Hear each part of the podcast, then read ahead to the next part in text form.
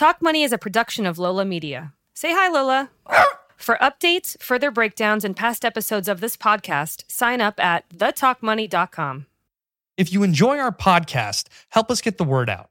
Write a review on Apple Podcasts. It goes a long way to help us reach more ears. And now you can sign up for our newsletter, where we curate the best money topics of the week from across the internet. It's quick, informative, and most importantly, fun. Sign up at thetalkmoney.com slash newsletter. Hey everyone, welcome back to the Talk Money Weekly, where we talk about current business events paired with our newsletter. Today's episode NFT Mania. As I'm sure you've all heard, or if you haven't heard because you don't care about the internet, NFTs, NFTs, NFTs, they're everywhere. What are they? Why is everyone getting rich? Why aren't you getting rich? Who are all these artists and celebrities that are just launching NFTs? Uh, we're going to get right into it. All right. So, we wanted to talk about NFTs today, not because everyone's talking about NFTs and everyone's shilling out NFTs or flipping their NFTs or launching an NFT. It's really like, what is this thing and what's all the hype about? And why is it important to actually understand? On one end, everyone's like, I've got this NFT, I've collected this, it's become a status thing. What is an NFT? It's technically, you know, what's being used as an NFT today are these like digital art pieces that are built on a form of blockchain. In this case, a lot of them are built on Ethereum, which is a form of a cryptocurrency. So people use Ethereum to buy these NFTs, and these NFTs exist on a blockchain. And what it basically means is it's a certificate of authenticity. Imagine if you bought like a baseball card back in the day and you got like a little certificate that was like laminated and it said, This is an original Michael Jordan. And then you're keeping that shit with you your whole life and you're praying to God you don't lose it or it burns because then no one's going to believe that this thing is actually real.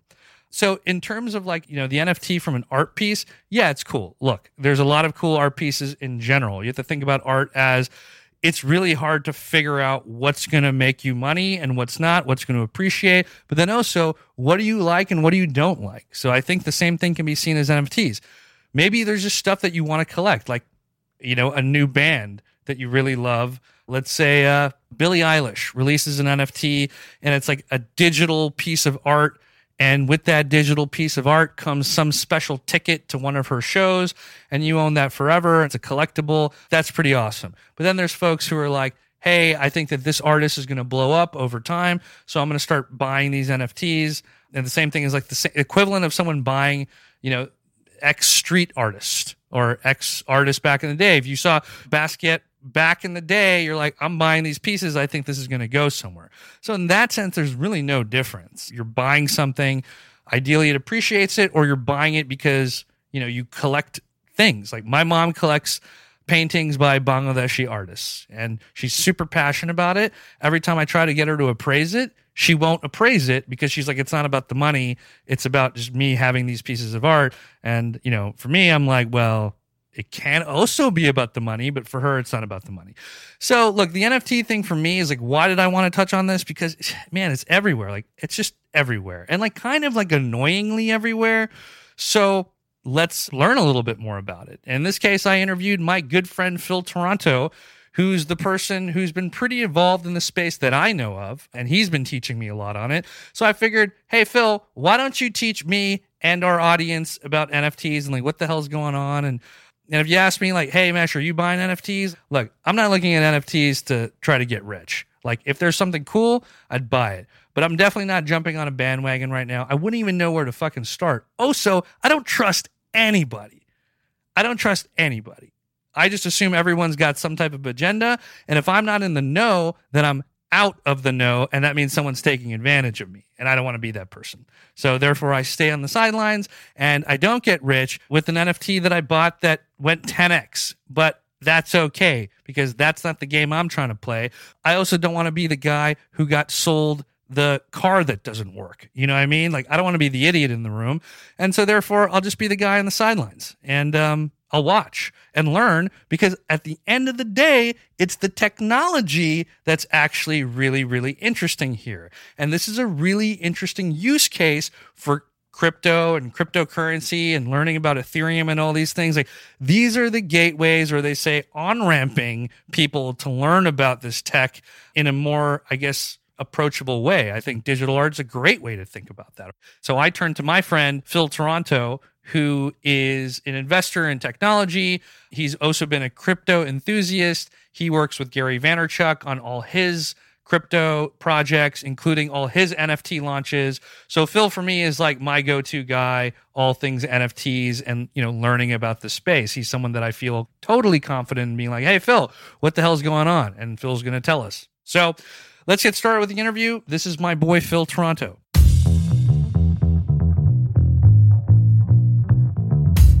Before we get into the whole NFT mania, which is what I wanted to cover, I, I think we need a little bit of like base here. If you could give me a quick like breakdown of an NFT, and then I'd actually like to understand the difference between Ethereum, Solana, and like NFTs on these different blockchains. Totally. So an NFT in and of itself, it's way more than you've probably read in headlines across papers or the internet or whatever. NFTs are way more than just pictures on the internet that happen to be worth a lot of money. What an NFT is at the root of it all is just irrefutable proof of ownership. So an NFT could be a JPEG. It proves scarcity, it proves whatever, because there's this thing called Ethereum that is a public ledger that shows exactly when that thing was created, how many of them there are, and different properties, whatever you want to write into it, and you can buy that. That is an NFT and it cannot be changed, it cannot be disputed, it cannot be forged. It's irrefutable proof of ownership. So, in the case of what everyone's looking on headlines right now, that use case is a digital piece of art that there are only so many in existence. Some are just one of a kind. Some are maybe like there's a thousand, a few thousand. And being built on Ethereum means that that person owns it. And if they trade it, it's recorded. That's exactly right. If you collected autographs or sports cards, or actually even outside of that, but that's the frame of reference that I had that kind of clicked and made sense. But it's the certificate of authenticity. It's not some silly piece of paper. It's a direct moment in time on a public blockchain that you can point to, see, and just prove like you've never been able to before. And so, in the case of being built on Ethereum, Ethereum is a type of crypto asset. This is what they allow to be created on it. In this case, an NFT. What would other examples of an NFT be besides a piece of digital art? Eventually, what I get really excited about is something like a deed to real estate, could be an NFT. Any sort of property or anywhere that you would need to show ownership, that could be an NFT. Your pink slip to your car, the real estate deed, your lease, essentially, to an apartment. It could be the publishing rights to songs, anything, pretty much, that requires a proof of ownership. Those use cases make a ton of sense to me. And where I get a little bit confused is okay, I need Ethereum to be buying these things or to be you know, using these things, but then some of them don't accept Ethereum, and now there's Solana and there's you said Tezos was the other one. Yeah, Tezos is one of them. What would be the difference between these three? Is that the equivalent of like, hey, I can only buy this in a dollar or in euros or in rupees? Totally. It's both from the currency perspective and also the technology perspective because each separate blockchain has its own reasons for existing. Ethereum was the first and, and arguably one of the, the most, well, the most adopted in terms of NFTs right now. But there are a bunch of up and comers such as Solana, which I wouldn't call an Ethereum killer. They're actually not even gunning to do that. They just happen to be a blockchain that can do some of the things that Ethereum does, but other things as well. And the promise and the appeal of Solana right now, cheaper transaction costs, because that's a big issue on Ethereum right now, and also just a higher throughput from the get go. Like they can, I, I believe the number is 50,000 transactions in a second compared to Ethereum, which is much, much, much lower. They have scaling issues. So this is kind of like okay, we have Bitcoin, then we have Ethereum, and then you have all these other ones coming out, and everyone's somewhat of a iteration of the previous one. Like there's a group of folks who are like, we like Ethereum, but I think we can do something better, or like these are the things that we want to focus on. And then you have these like factions that get built out, and everyone's trying to build their own thing because obviously not everyone would agree with everything. And then there's also just an advancement of technology and people getting smarter about things, and so to start from scratch would probably be easier than to fix something that's already been in existence for several years now. That's right. And some people don't agree with this because there's maxis on all sides with Bitcoin, Ethereum. It's pretty much people believe there's one blockchain to rule them all. I am not in that camp. I think there's going to be many different blockchains. And then it gets really interesting when things start to get built where the blockchains can speak to each other because that's starting to get explored now it's not an easy problem to solve by any means, but I think we're going to live in a multi blockchain world and the specializations are going to be pretty crucial for that. Yeah, that's interesting. Okay, well, like I actually wanted to talk about you know this NFT mania right now. Part of the reason why I want to talk about it is just it's all over my Twitter feed, it's all over the news, it's just all over the place. It's getting to the point where I look, I really appreciate it. Artists are making their money, folks are flipping things, making a boatload of money. I have friends who've done well with this. I am not participated in any of this, and I have to see one more person switching their Twitter profile to some type of digital fucking monkey or God knows what uh, skeleton face of previous animal zombies, apes. Oh yeah. yeah. and it does feel a little. And again, this is me taking a neutral stance. It does feel a little bandwagony right now, where it's unclear how much of this is like people wanting to pump things because they're like, hey I'm trying to get rich right now. Everyone's trying to get rich. If you own an NFT, you want to flip it because you're going to get rich. If you're someone making an NFT, you want to sell it because you're going to get rich or you can try to get as much money as possible. What's going on here? Like Visa buys an NFT, iHeartMedia is planning like NFT giveaways with their festivals. I'm seeing this on, on Twitter left and right. And Logan Paul's building an NFT platform. You got your folks like your boy Gary Vee. Naomi Osaka's about to launch an NFT. What is happening? What are your what are your thoughts here? I kind of have an idea about it, but I'm also like, I wouldn't buy something now knowing where I am in this place because I feel like I would just get burned. Totally. And I think that's a really good stance to have. If you're trying to jump in, first of all, it's not too late by any means. We're still very, very, very early innings of all of this. And there is this mania that you described, very much so. A lot of a gold rush mentality for sure. I would probably think, and this is potentially low, 98% of the projects that are launching today are going to fail and be worth way less than what they're being sold for initially because a lot of them are cash grabs for the founder and also the purchasers where they're going for a quick flip like buy it list it for 4x see if anything takes off whatever. If there are enough folks to buy it great. If not they're kind of up a creek right now, unless you really like the art or the artist or the concept or something, I wouldn't buy an NFT. You have to be at the right place at the right time and know the right project and just kind of almost see into the future. Is this team going to do something, build a community around the NFT, actually create value for the NFT? Because that's when the value accrues. And chances are, no, it's probably a cash grab. On the other side, should celebrities be launching NFTs?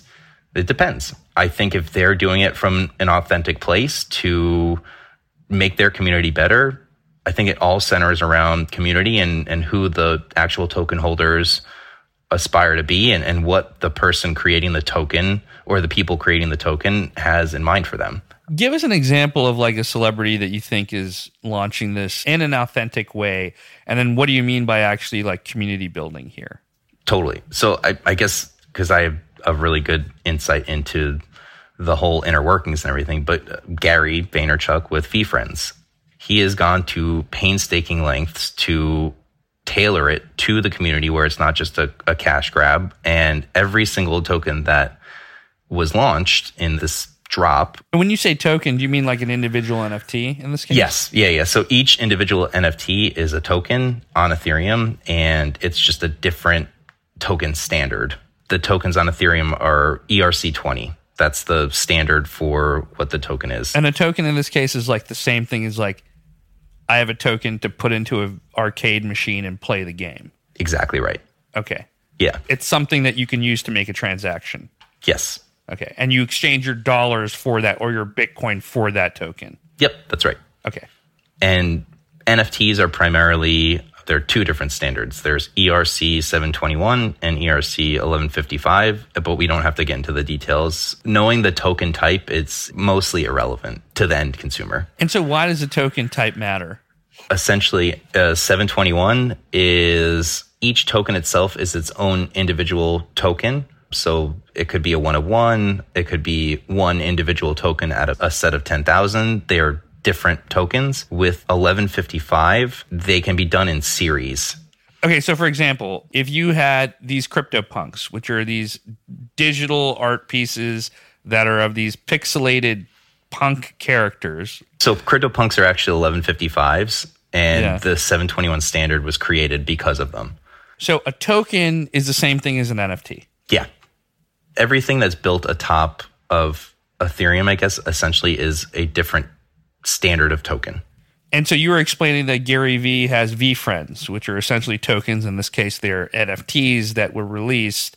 What are VeeFriends? So VeeFriends are a gaggle of characters that Gary has drawn and ideated on, but each VeeFriend, each token, serves as a ticket to a live event that he's going to throw for the next three years. So each VeeFriend is rooted in access to some real world or digital experience. And there's just a, a different range of experiences, like sitting courtside with him. There's a token for that. There's an NFT for that. Courtside Cat, I think, is the ex- official one. So is this kind of like the equivalent of getting the gold ticket in a Wonka bar and then you get to go to the factory? That's exactly right. So, in an example where celebrities are doing things to incentivize their community or give them access into something they're clearly very passionate about because they're a fan of that celebrity, that's amazing. If it's just a straight up cash grab because they saw that you could clear 25 million bucks in 40 minutes if it all sells out, if you're popular enough and that's it, there's no plan for the token,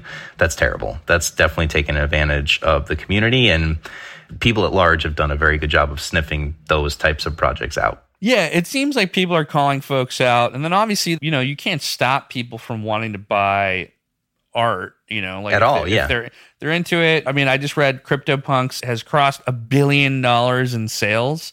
As using CryptoPunks as an example, because it's one of the most successful NFT projects out there. Like, what is CryptoPunks? CryptoPunks are widely recognized as the first NFT on the Ethereum blockchain, which has since actually been kind of debunked, but that is the gold standard of NFT as being the first original NFT. And, and that's why they're so exciting for people. Got it. Okay. So if you owned a CryptoPunk back in the day, you got the OG. It's like having the equivalent of whatever valuable Michael Jordan Rookie um, card. Yeah. rookie card back in the day, or it's like having the original Pokemon cards. Totally. Are the CryptoPunks one of one, a part of a big set? So they're Yes. one of a kind. Each CryptoPunk is one of a kind, One of 10,000. Yeah. one of 10,000. Is there anything else that you're, am I going on a, uh, boating excursion with one of these punks? You are Or- you are not going on a boating excursion. The company them that itself that created CryptoPunks, Larva Labs, they I think are working on a couple different initiatives to use the CryptoPunks with either in the metaverse as an avatar or something outside of just the small I think it's 24 by 24 pixel image. But what other people are doing is they're almost treating CryptoPunks as a platform where they use that token as the access token to grant access into whatever they're building. So maybe it's a chat app and the pre-qualifiers is this is just for CryptoPunks owners. So CryptoPunks owners can get in and Cool. people are building a top a platform that is CryptoPunks and using that in different ways, which is always fun. So, like a CryptoPunks community that can only be accessed if you own a CryptoPunk. That's super interesting. And so, like, what do you expect to happen in the next six months within this industry? I think in the next six months, I don't think. Well, actually, the industry's been moving quite fast. So there might be new utilities outside of just art that are becoming more and more prominent. I know music is really, really, really pushing into NFTs from both a fan experience perspective, but also from a business perspective, where now these creators have these tools where they can get royalties on every piece of work that they put out there and they can see revenue from a secondary sale because it can get written into the smart contract of the NFT. And it, it's fundamentally changing people's businesses and enabling creators essentially to get paid in ways that they never have. So I think over the next six months, seeing different iterations and what people unlock in that perspective, that gets me really excited. And then just jumping back to the the points that I highlighted, like the real estate industries of the world and seeing what innovations can be done there around, I mean, in theory, you could have a, a, decentralized Airbnb of sorts where, like, if you buy this token, you have access to this apartment for this amount of time or something. And th- there's just clever ways to innovate that a lot of people haven't really thought of yet, or they have, and people are just starting to pay attention because NFTs are in such a mania. So I think yeah. it's going to be it's going to be fun. The, the next couple of years are definitely going to be fun. I think you know the examples you gave is what makes it actually exciting from like the technology standpoint. I think for the music thing, I think that's a great way to understand it. Like if we think back in the day, how do musicians make money? They sell albums, they get a royalty. A lot of times they don't see the insides of what happens on the the mechanics behind that. Then they're selling merch at shows. A lot of times it gets replicated. They have no control over that. They're selling box sets of their CDs or super cool collectibles. So now you take that mostly in a digital format, but digital can also be physical, right? You know, people complain like, well, what am I supposed to do with this like digital thing, like stored on my computer? Like, I'm not going to actually look at it, blah, blah, blah. But it's not necessarily just representing digital. It's really more to your point, representing the certificate of authenticity and not being able to like replicate it and, you know, just being able to keep track of things in a more organized manner. Yep and just to that sparked an idea of one of the cooler projects that I forgot to mention earlier. Damien Hirst, who's a very well known artist, he actually dropped an NFT a couple months back called The Currency. And it, I believe it was 10,000 unique paintings that he made, his dot paintings. And each one has its own properties. They ran through a data science layer to say, like, how many times does white overlap the blue dots and gives a percentage. And that's all cool the real interesting kicker is for any holder of that NFT, you're going to have a choice for the next year. There's going to be a window, and you choose between keeping the NFT or receiving the physical version of that art. And whichever one you don't choose gets destroyed. So if you want the physical piece of art, you have to burn your NFT and that's gone. Now you have the physical piece of art. Or if you keep the NFT, the artwork gets destroyed they're going to light it on fire. This is very cool. I mean, it, it kind of shows you, yes, we're at the beginning stages of this, but over time, it's going to be, you know, I hate to use the word, but a new normal. I love it, man. This has been a great explainer. Phil, Toronto, I appreciate it and look forward to more deep dives with you as you teach me about crypto stuff. It was an honor to be here, Mesh. So, besides things like the music business or concerts, there's another thing that's happening in the entertainment world when it comes to NFTs, and that's CryptoPunks, the project that Phil mentioned earlier, signed a deal with Hollywood agency UTA.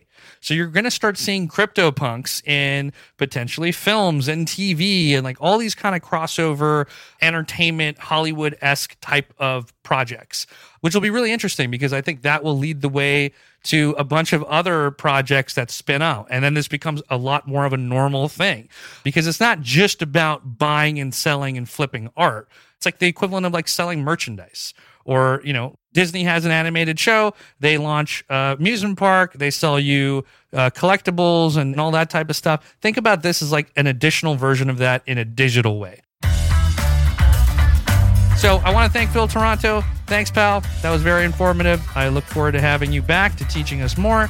And make sure you're subscribed to the newsletter, thetalkmoney.com slash newsletter. Until next time.